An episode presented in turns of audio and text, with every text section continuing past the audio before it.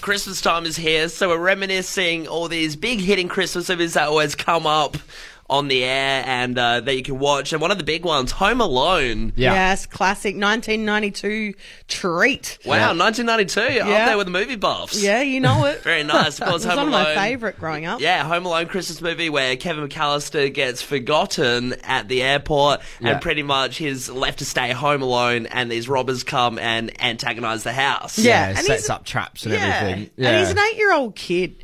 And being an eight year old kid left at home on to your own devices, can you only imagine? Mm, It makes a great movie. It does. makes a great movie, doesn't it? But pretty much this theory has come out about the Home Alone movies, especially the first one, in that the dad actually intended for Kevin to be home alone and they purposely forgot him and didn't take him to the airport. so just the dad, the mum wasn't in on this. Well, they say the dad because there's that scene at the start of the movie where they're having the pizza party and it all goes to mayhem, right? Yeah. So all mayhem, everything's spilling, all of that stuff, and then there's a ticket. There's a ticket for Kevin on the counter, and the dad, as he's scraping up the mess and the pizza and the drinks, he scrapes up the ticket, throws it in the bin because Oh, no. people have zoomed up in the bin and seen Kevin's ticket in there. Yeah, and I mean that's I guess that's part of the whole thing is that they don't have the ticket. They get to the airport and they think they've got everything with them, including their eight-year-old child. But what parents Yeah, do this? And there's that Yeah. scene at the start where And they're there is doing a tribe of Yeah. them, but you'd think that you'd still remember. Yeah, look, they have like 10 kids or something Yeah, it's in this ridiculous. family. It's disgusting. Keep in mind,